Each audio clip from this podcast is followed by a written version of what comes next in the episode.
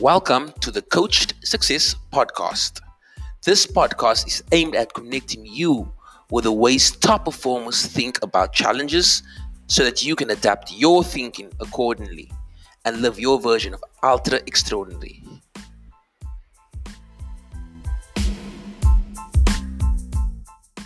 So today on the call we have Joe Labuschagne. Joe, how are you doing? I'm very well, thanks, and yourself. Um, excellent. Happy 2021 to you.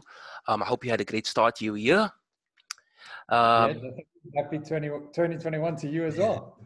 Um, thanks for agreeing to be on the podcast and to speak about your journey and the mission that you're currently with, um, busy with. Joe, do you want to tell us who is Joe?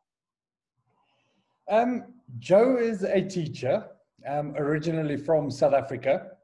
Um, I was born and raised in Johannesburg. Mm-hmm. I then moved to, moved to Durban, South Africa, and then from Durban I came overseas. So I'm currently in Nigeria. I'm a headmaster of a school in Nigeria, um, but I've been all over the world. I'm doing various things all over the world. Started in the UK, Central Asia, places like Kyrgyzstan, Azerbaijan, and yeah, like I said, back to Africa the place I love, and I'm working in Nigeria. That, in a nutshell, is Joe. Um, it's always honorable to be involved in educating the future generations. So well done on that.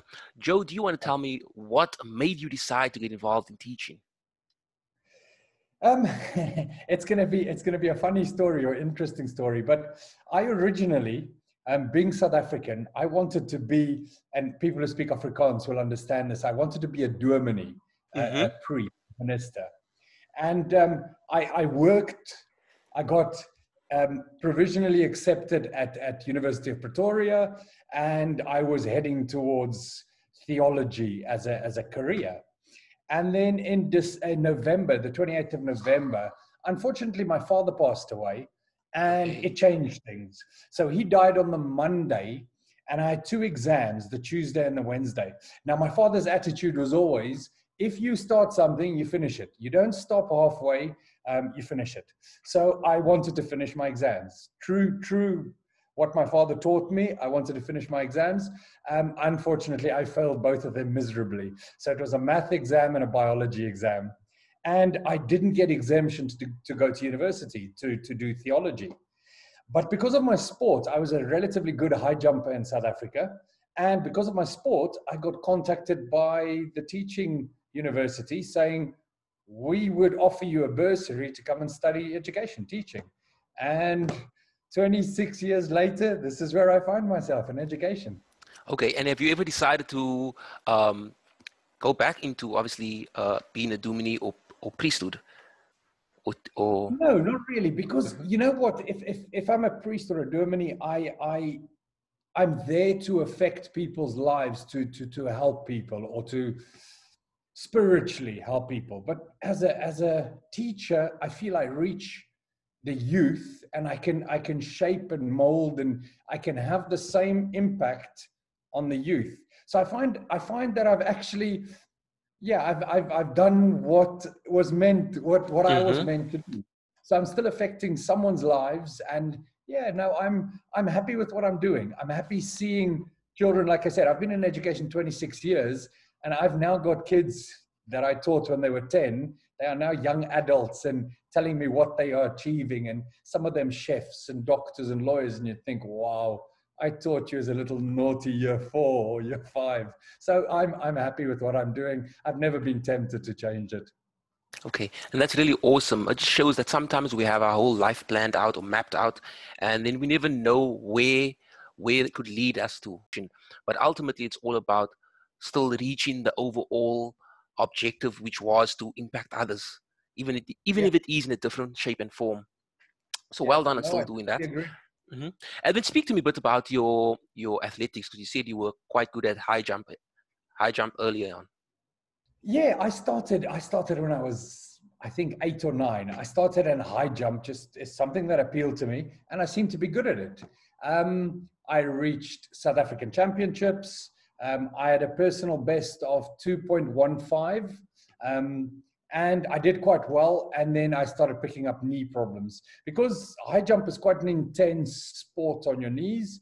And because of my takeoff knee, I was taking off from the left side, so planting my right foot.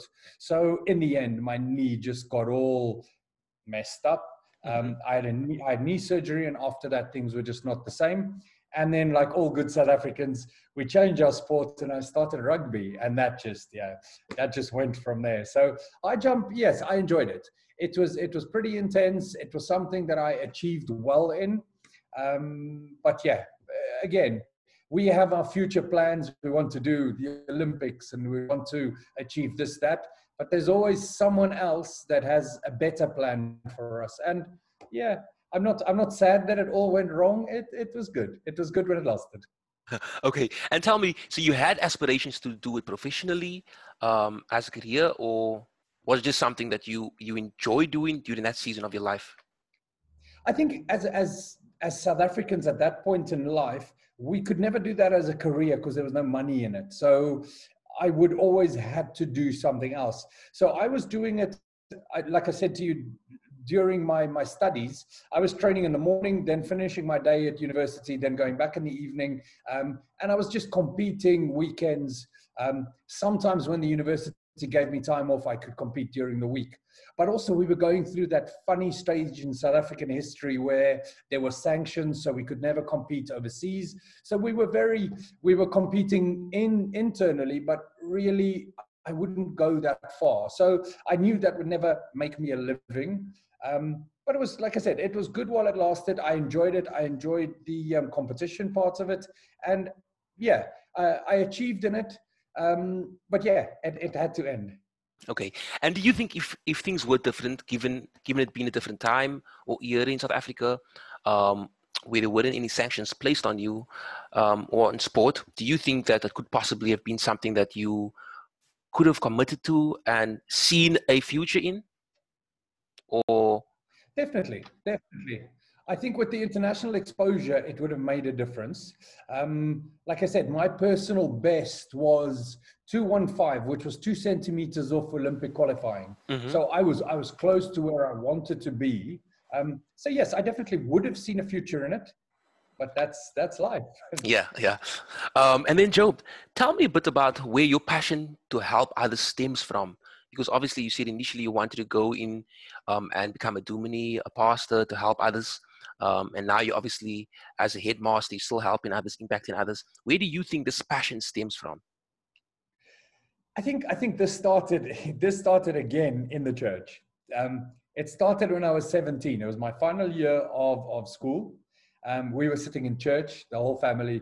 Uh, you know the the Sunday thing. The whole family goes to church, mm-hmm. and and and then it's a it's a Sunday then Sunday lunch afterwards, and it's a big day on a Sunday. Anyway, we were sitting in church, and the, the priest, the dominee at that point said there was an orphanage in Middelburg that, that was struggling, and they are gonna they're gonna have to close, and they don't know what's gonna happen to the children because they don't have money anymore.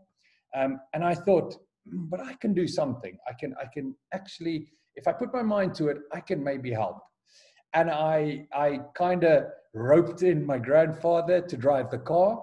And I decided I am going to run from our church in Kibler Park in Johannesburg mm-hmm. or outside of Johannesburg. So I'm going to run from Kibler Park to Middelburg.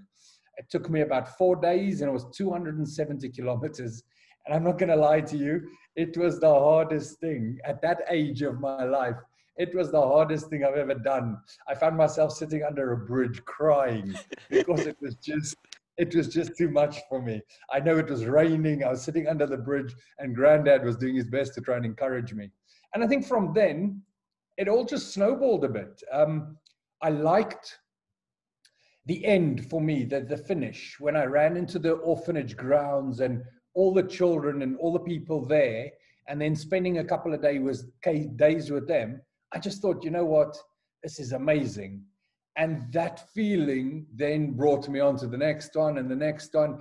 And like i said to you it just snowballed from there that i kind of just like doing it. And I, I, get an immense satisfaction from the feeling i get when it's done. Not necessarily when i'm going through it. It's hard. It's always difficult. But the end is always for me where i want to be and, and that that sense of achievement of of I don't know how you can how I can explain it. Sense of accomplishment. I've done something for someone else. That that kind of is nice. Okay, two important things you mentioned mentioned there. Uh, first of all, I like the fact that you said um, it was difficult. It was difficult, and you have to obviously face the resistance when you're pushing through it. But on the other side of it is where you actually discovered that the achievement is so much more um, sweet um, when you're actually able to cross the finish line, even though you it wasn't comfortable. You were facing the thoughts in your mind that maybe I should give up. I'm sitting under the bridge. Uh, maybe I should just catch a ride home with my granddad. So all these things, but sticking to it and following through. Now that is the important part, and they actually derive that sense of satisfaction and achievement, knowing that you know what I pushed hard, even though it was really really difficult. The second thing I want to touch on is um, how did you actually come to come to come to get the idea that this is something you want to do decide to run 270 kilometers as a 70 17 year old um, i think because of, of sport because of, of something i've always done i thought physical ability i'm mm-hmm. I, I can I don't have the money in my pocket. My my family obviously didn't have the money. We weren't we weren't we weren't rich. We were we were in a middle class type family. Um, father worked, mother was a housewife, so we didn't have the money. Um, and I thought the only way of me to do that is by using my physical ability. So by doing high jump, that's not going to really uh, raise money. So I thought about charity runs at school. You always do the charity runs, uh, the fun runs, and people make money. And I thought, hmm, if I just extend that and I do it on my own, running from place to place, maybe I can make money as well. And in the end, yes, we, we did pretty well. And I think they're still running today, the orphanage, but mm-hmm. I, I don't know. I, have, I haven't visited in a while. So I just thought, yes, using physical ability, using, using what I know um, to make a difference. And, and that's what I'm doing up until today. Again, not not a rich man at all, but but I use what God has given me, my my my talents, my mm-hmm. my ability to run, my ability. I think the ability to, like you just said, to endure when things are yes. hard and when you just want to quit. That ability to say no, I'm going to just push through, and I'm not going to listen to this little voice in my head. I'm going to get to the end. So yeah, I think I think that's why that's what what just drives me a lot of the time. Okay. Um, now, obviously, I get that you said that um, you initially became interested in helping this charity when you were around about 17, when you heard about it in church. But as a teenager, I'm just thinking of a typical teenager. Usually, it's very difficult um, to be moved into doing something like that unless we had already developed a level of compassion towards other other beings, which is very rare as a teenager. Okay. Mm. Because we very we, we're very into ourselves and me me me as a teenager. So tell me a bit about where do you think you also started to develop this level of compassion compassion for other human beings growing up? That's a difficult one because it is it's something that's in in our i think i think we're born that way or maybe we're raised that way because it's always just been a thing for me if I see mm-hmm. someone begging, I want to always give. If I and that that's been like that as a as a child. Uh, people coming knocking at the door asking for food or for clothes, I would always try and give. Um, so I think it's just something built in us, mm-hmm. and maybe maybe the way I was raised by my mother and father. Um, but it's not it's not it's not a conscious thought that i'm always thinking oh i have to help it's just I want to. It's it's a yes. natural thing. So that's why it's it's a difficult one to answer because I don't really know where it comes from. It's just always been there. Um, and it's true. It's true, like you say. Um, we're very egocentrical as as as teenagers, and partying with the friends and having a good life is much easier than running 270 kilometers for exactly. someone that is never going to give you anything in return.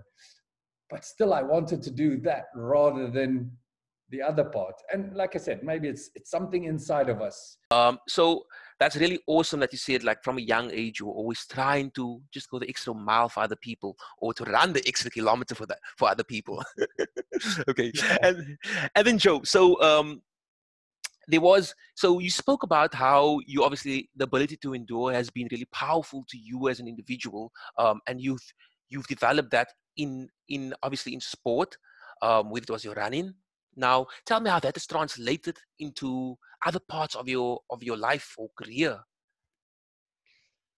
I think I think it translates because if you can if you can run 270 kilometers or in some cases I've, I've in some cases swum 20 kilometers or cycled 100 200 kilometers I think in in a work environment or in a work setting I think it's pretty easy as well to be very determined to first of all be very enthusiastic in what you are doing to be very meticulous in your in your planning and then to be very focused or driven to get an end result.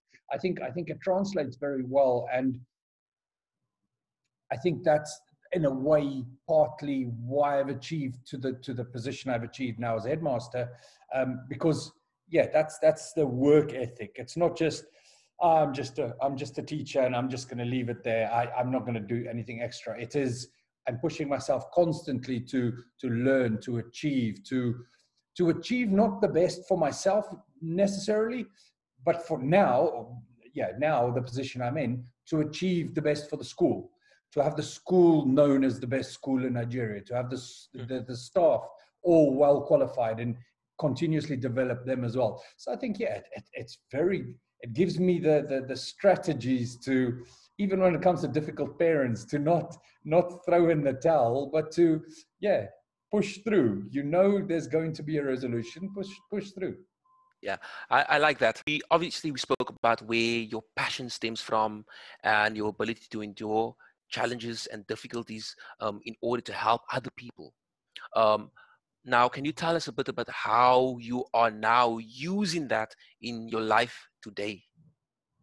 in the sense of outside of school, I still continue my, you know, I still continue my my charity work. So mm-hmm. um, I find a way every school holiday. The nice thing about a teacher is we get ample school holidays. Mm-hmm. So I, I, use my school holidays to do other charitable things to support people. Um, one of the things I've done in the past, um, I tried to run through Africa. So I ran through Egypt, I ran through Sudan. I got into Ethiopia and then I picked up some stress fractures. And because okay. of the stress fractures, being me, I ignored the doctor the first time and I continued. And then the stress fractures, I picked up two more stress fractures and they refused to let me go. They put my leg in a, in a cast. So, my goal now, I was going to run from Cairo to Cape Town, uh, 10 okay. countries, 12,000 kilometers for charity, for um, education and water for, for African children, education and water. Um, I finished in Ethiopia and then I decided, you know what, instead of just doing the 10 countries, in my lifetime, I'm going to do all 50 54 countries in Africa. Okay. So I've done, I've done two, I've got 52 to go. Um, and what I'll do, what I'm doing now is every holiday, I pick a country and I either run it or cycle it, depending on the size of it, depending on how much time I've got. So I still, outside of work, I'm still into the charity thing. So I'm still trying to, yeah, trying to change people's lives, trying to make people's lives better.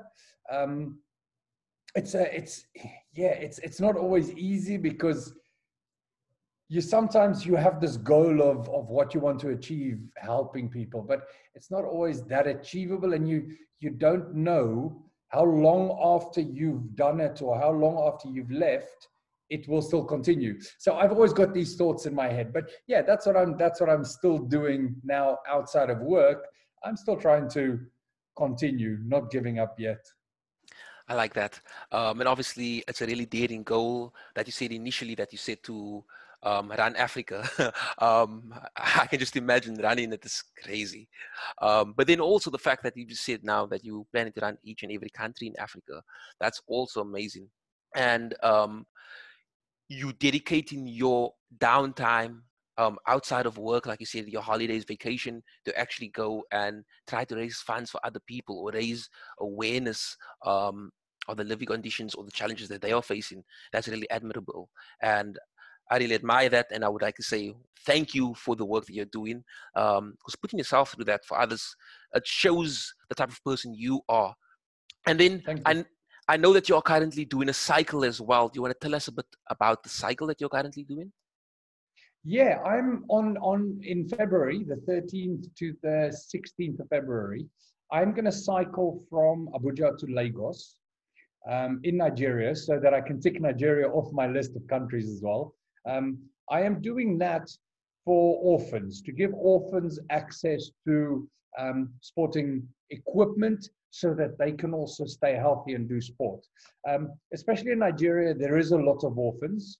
Um, and the orphanages give children the basics. They give them food, they give them a place to stay, they give them some education, but they don't necessarily give them a pair of running shoes or a t shirt and a pair of shorts and do sports with them.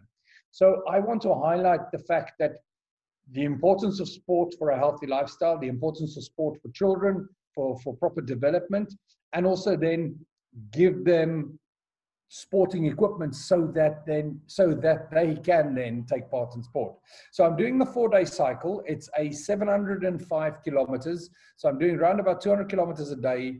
Um, three and a half four days I, i'll cycle about 200 kilometers a day um, and it's to raise awareness and then to raise donations um, i'm working with a sport shop here in in abuja um, and they also take physical donations. So if someone has children at home and they've outgrown their, their trainers or their running shoes, their in England they call it trainers. We call it mm-hmm. tackies. Other places call it running shoes. It's confusing which term to use. Anyway, so if they have kids that have outgrown sports equipment, they can also take it to the sports store. The sports store will then give them a 10% discount, and this will then go into our donations box, whatever, for us then to take to orphanages. So that's what I'm currently planning. Um, I've got a month to go, and then I then I get on my bike and I start riding. Okay. Um, once again, a really admirable goal, and I wish you all the best with that. And then, Joe, where can people find you online to connect with you, or whether they also would like to share any types of donations with you? Okay, I'm on Run Lappies on Instagram.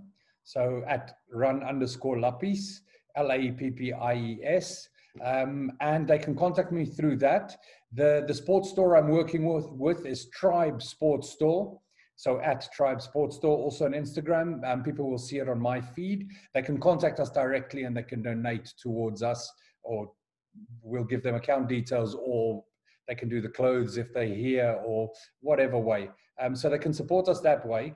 Um, I'm also on YouTube where I put where I'll put out the, the content. So if I run through a country, I've not just done African countries. I recently, not recently, two years ago, I ran through Kyrgyzstan in Central Asia, and I did that for for something else for heart disease. But um, people can see a lot of that content as well. So when I run, I video daily and I do do the the video the video blogs or the vlogs so that people can see what I'm going through, experience kind of the the ups and downs. Because you'll see some of some of the days, yeah, of course, your body's sore, your mind is tired, um, you don't want to smile for the camera, and then you are honest with people, brutally honest about how you feel. So people can also find me on YouTube.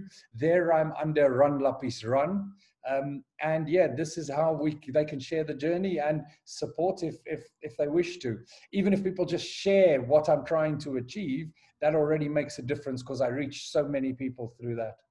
Yes, I agree. Um, I'll definitely put the links up in the description as well. Um, and then, Joe, do you want to tell me a bit about how, obviously, being the type of person you are, always trying to help others, um, how do you think that has contributed to you and your perspective when you are facing your own challenges in life? Uh, I don't know. I, I, I always try and you're asking me difficult questions. Um, I always I always try and be positive and always have a positive outlook about uh, about whatever challenges I'm facing. That it is there for a reason, and I have to overcome it. I see it as a a hurdle rather than a wall or a stumbling block or whatever. So I have to get over it and it's there for a reason. It's there to either make me grow or test me or or or yeah, improve me. So I'm always trying to be very positive about it. It never gets me down in the dumps and and all all um, disheartened. I kind of am positive about things. So so I think with all the hard runs and swims and whatever I'm doing, this has helped me in my personal life as well. I know as a as a younger person, I think I got down a lot. And I think mm-hmm. through these challenges, I've learned that no, it's not there to bring you down. It is there to test you. It's there to to see your your strength through, through it. So I think that that's that's what all of these challenges have helped me with my personal life. Yes. Challenging yourself on a consistent basis helps you when it comes to life's challenges because then you are conditioned to face the difficult times like you mentioned earlier. And then mm-hmm. um, joe has a concluding question tell me tell me um, so you've worked with various organizations like you said trying to raise funds for them or donations um, or awareness. Tell me what is the biggest takeaway that you've learned through working with these various organizations? Ooh, i don't know. There's so many there's so many different things that come out of all of this um, I think working with these organizations, I think the biggest thing is everyone wants to help. Every everyone that I work with is there for improving people's lives, for for making positive change. I, I'd say, yeah, that that's the one thing I would take out of it is they are there to make a difference. They're definitely there to improve lives. Okay. Um, Joe, I'd like to thank you for taking the time out of your day to sit down and chat to me about your journey um, and basically your mission to help not only inspire people through through your career but also go out there and face the difficulties in order to raise awareness for people who are suffering or struggling. So thank you for that. Thank you very much for for speaking to me and letting me tell my story. It's always nice to share it with people and hopefully people out there will take it on board and and do a similar thing. Hopefully i'll encourage people to to make a difference in someone else's life and that's that's always a good thing. It's always the positive that comes out of this. Thank, Thank you, you very much. Thank you, Joe. Me.